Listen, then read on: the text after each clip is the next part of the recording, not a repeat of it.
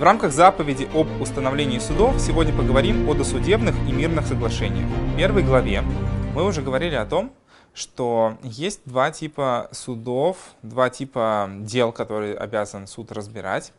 Первый — это суды и разбирательства дел, которые связаны непосредственно с нарушением и выполнением семи законов. То, у чего у человека есть обязанность э, выполнять это по требованию Торы. В них судьи должны судить, исходя из э, понимания своего этих заповедей, и они не могут там вносить какие-то свои коррективы в ту или иную сторону. Что же касается второго типа законов, которые называются законы, как бы, принятые обществом, это те законы, которые судьи сами, э, ну, как бы, главный суд в стране, законодательная как бы какая-то структура, э, те законы, которые суды постановляют э, как э, принципы, на которых должно это общество строиться, развиваться, то есть регулирующие финансовые отношения, устанавливающие разную степень ответственности за их нарушение.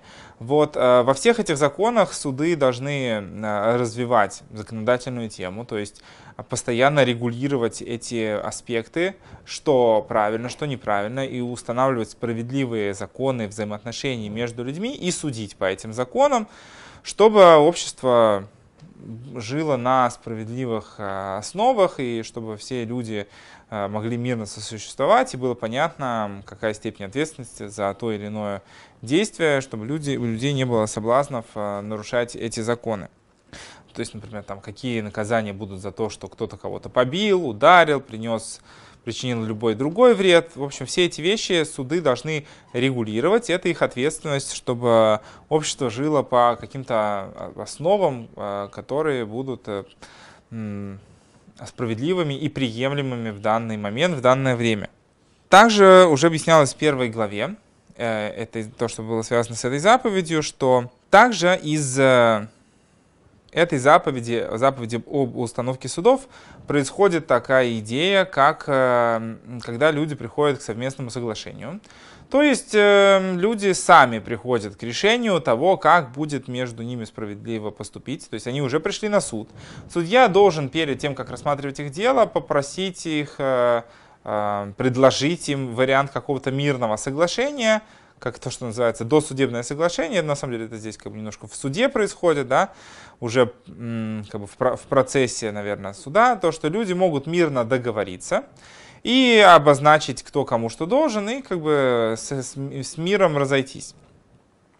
А, у этого принципа есть э, как бы, свои как бы, ограничения и требования, что если судья видит, что, например, одна из сторон это какой-то обманщик, или что э, здесь явно есть э, серьезный ущерб, которого а, одна из сторон может не замечать, то в данном случае судья должен потребовать, чтобы это было все-таки а, было рассмотрено по суду, чтобы э, это было справедливое решение, что это будет, что это мирная договоренность, она не потому, что кто-то очень слабовольный и добрый человек, который готов все простить и вообще не понимает, что происходит, а чтобы это было все-таки по справедливости. То есть это досудебное решение, оно должно все-таки строиться на понятиях справедливости, что если один человек неправомочно, неправомерно завладел имуществом другого человека, а теперь он хочет с ним мирно договориться, что, ну, извини, я у тебя украл, ну, типа, оно останется у меня, это не, понятно, что это несправедливое решение, и в таких случаях судья должен потребовать, чтобы это все-таки было рассмотрено по суду и, или было вынесено, да, справедливое решение между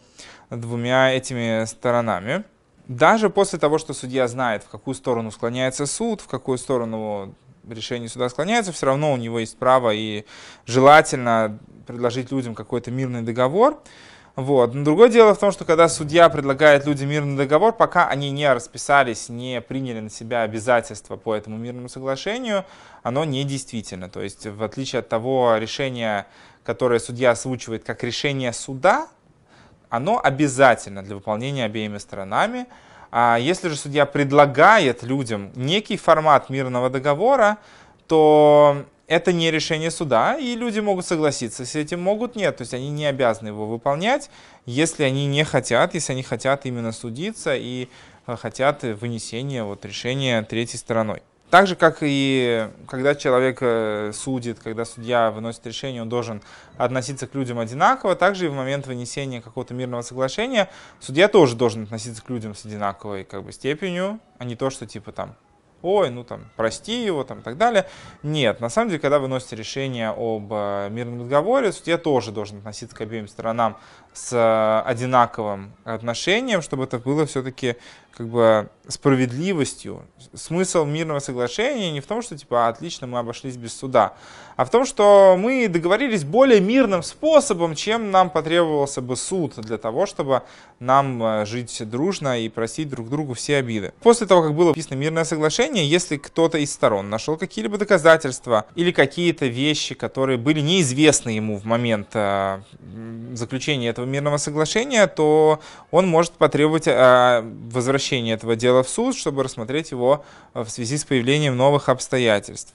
Вот. Или, например, один из людей соверш... заключает мирное соглашение, ошибся, он не понимал ситуацию, то он тоже может как бы, потом сказать, что как бы, вот, есть объективные причины, почему как бы, я вот я и так-то, так-то и так-то в, это, в этом я подписался, оказывается, это совсем не то, я ошибался в понимании ситуации, и вообще, как это все работает, э, и может потребовать э, перерассмотрения данного дела заново. Также есть еще одно интересное решение. Это когда люди сами выбирают себе какого-то человека, который будет между ними как бы решалой. Да? То есть он рассмотрит их э, вопрос и вынесет э, какое-то решение между ними, как им справедливо поступить. Они могут выбрать, например, каждый из них выбирает себе по одному человеку и выбирает еще третьего человека. Сами назначают себе некий такой суд, который рассмотрит их обстоятельства. Э, в чем здесь идея? Идея в том, что люди выбрали тех людей, которым они доверяют, которых они считают э, вот в данном вопросе лучше понимающие их обстоятельства, которые смогут их как бы привести к какому-то соглашению, которое будет как бы при более приемлемо, чем вот э, решение по законам страны, по справедливости суда, какое-то вот более такое домашнее, домашнее разбирательство. И это тоже возможно. И это похоже на мирное соглашение, которое они заключают в суде. Но так же, как мирное соглашение, чтобы это все имело силу, люди должны, когда они выбирают таких людей, они должны подписаться в том, что они примут их э, решение, потому что это люди, это не суд, это люди, у которых нет каких-либо на самом деле способов э, потребовать выполнения этих решений, ну кроме как бы там социальных каких-то инструментов, да. Э, если люди хотят таким образом договориться между собой, чтобы кто-то между ними вот выяснил их обстоятельства, и хоть этот человек и не судья, но он помог им прийти к какому-то общему соглашению, они должны обязательно каким-то образом засвидетельствовать, что они готовы вообще собираются принимать это решение как э, для себя как практично, иначе получится, что это как бы просто э, каждый из сторон будет думать, что решение вынесется в ее пользу, а если нет, то значит можно его не выполнять. Вот. Понятно, что смысл этот не в этом, а в том, чтобы было более детально рассмотренное, более, скажем так, адаптированное под данных лиц, под данные обстоятельства э, решение, которое людям будет более проще принять, выполнять и, соответственно, более мирно в дальнейшем сосуществовать. А, поэтому, э, так же, как и с э, мирным соглашением, так же, как и с судом, те люди, которые будут рассматривать это соглашение, они должны одинаково относиться к обеим сторонам, не брать взятки и так далее, иначе как бы, получится, что данная э, помощь в урегулировании вопроса ничего не имеет общего со справедливостью, а просто преследует чьи-то конкретные интересы и не удовлетворяет интересам обеих сторон. Поэтому, если люди платят такому человеку за то, чтобы он помог им разобраться в их вопросе, они должны платить э, и те, и другие одинаково, и не устраивать какие-то там давай ты вынесешь решение, я тебе там, там еще заплачу и так далее. Понятно, что если такое происходит, то ну, человеку лучше самоустраниться от всей этой истории, потому что ему придется нести ответственность за то решение, которое он принял по отношению к перед людьми и перед Всевышним. Вот. И если вот эти решалы, те, кто выносит это решение, народные судьи, назовем их так, э, не знают, как вынести решение в этой ситуации, как ему разобраться, они могут э, посоветоваться с мудрецами, с другими судьями, чтобы им было более понятно, какова будет здесь э, более справедливая дорога, чтобы между людьми провести более, скажем так, тонкую линию, а, и они могут это делать, и стороны не могут, э, судящиеся стороны, которым нужно разобраться, не могут помешать э, обращаться за консультациями, помощью к другим людям, хотя как бы ну, логика есть, почему они могут это делать, хотеть, потому что как бы, мы тебе доверили, чтобы ты между нами разобрался, а ты тут привлекаешь еще какие-то другие стороны. Мы вообще не хотели, чтобы мы хотели, чтобы вот только ты вынес решение. Это несправедливо. Если человек собирает, сомневается в том, что его решение будет справедливым, он вправе потребовать для себя больше информации, больше понимания того, как это будет э, более верно сделать, и поэтому он может это, этому обращаться. В общем, в любом случае, мы из этой истории мы видим, что э, досудебные всяческие мирные соглашения это более мирный, более правильный путь. Но если есть причины, которые не позволяют так сделать, то люди обязательно должны судиться. И если помните, мы говорили, если кто уже это изучал, момент, что у судей есть право и обязанность заставлять людей выполнять решение суда и вообще приходить судиться. А, э, как это соответствует с идеей, что лучше сделать мирный договор? А, очень просто. То, что если человек не хочет судиться, тогда суд э, должен потребовать через э, стражников, через исполнительную власть, чтобы они этого человека доставили на суд и чтобы его судили должным образом. Но если люди готовы договориться сами между собой в суде, до суда, то это лучший вариант, чтобы э, за, закрыть все вопросы, которые между ними есть, простить друг друга и дальше продолжить мирно существовать.